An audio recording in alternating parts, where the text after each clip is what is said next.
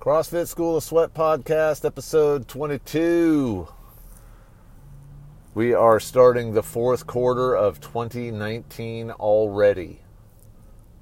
Hard to believe this year's closing in on the end. But it is. We're starting October tomorrow.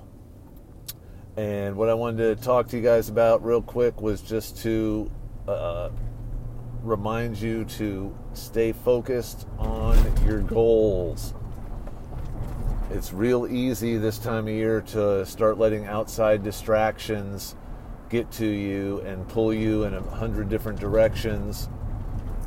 And what you need to do is you need to stay a little strong mentally and keep to your commitments. Make the gym a priority.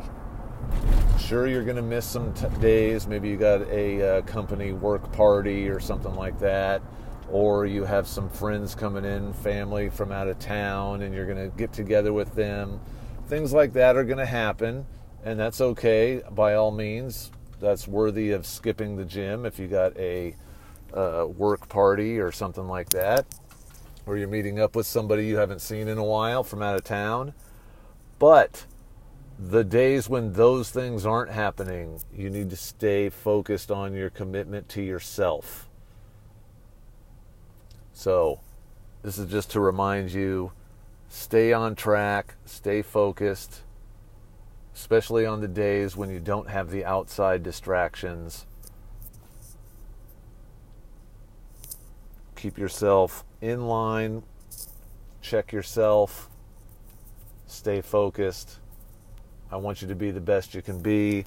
I want you to get everything you can out of the gym and the program that we have going so that you can be ready to start 2020 at your best. And it's not like you're starting over because you've kind of slacked off for the last 6 or 8 weeks. Stay focused and driven so that when you start 2020, you're already in mid-season form. Fourth quarter, Magic Johnson used to call it winning time, because that's when you win, is in the fourth quarter. So make the fourth quarter of 2019 when you win the year. Make this your best quarter. Do your best, be your best, be the hit of every party when you walk in, because everybody sees how awesome you're looking and how confident you are, because you're feeling really good about yourself and how focused you've been and driven and committed and the progress you've made.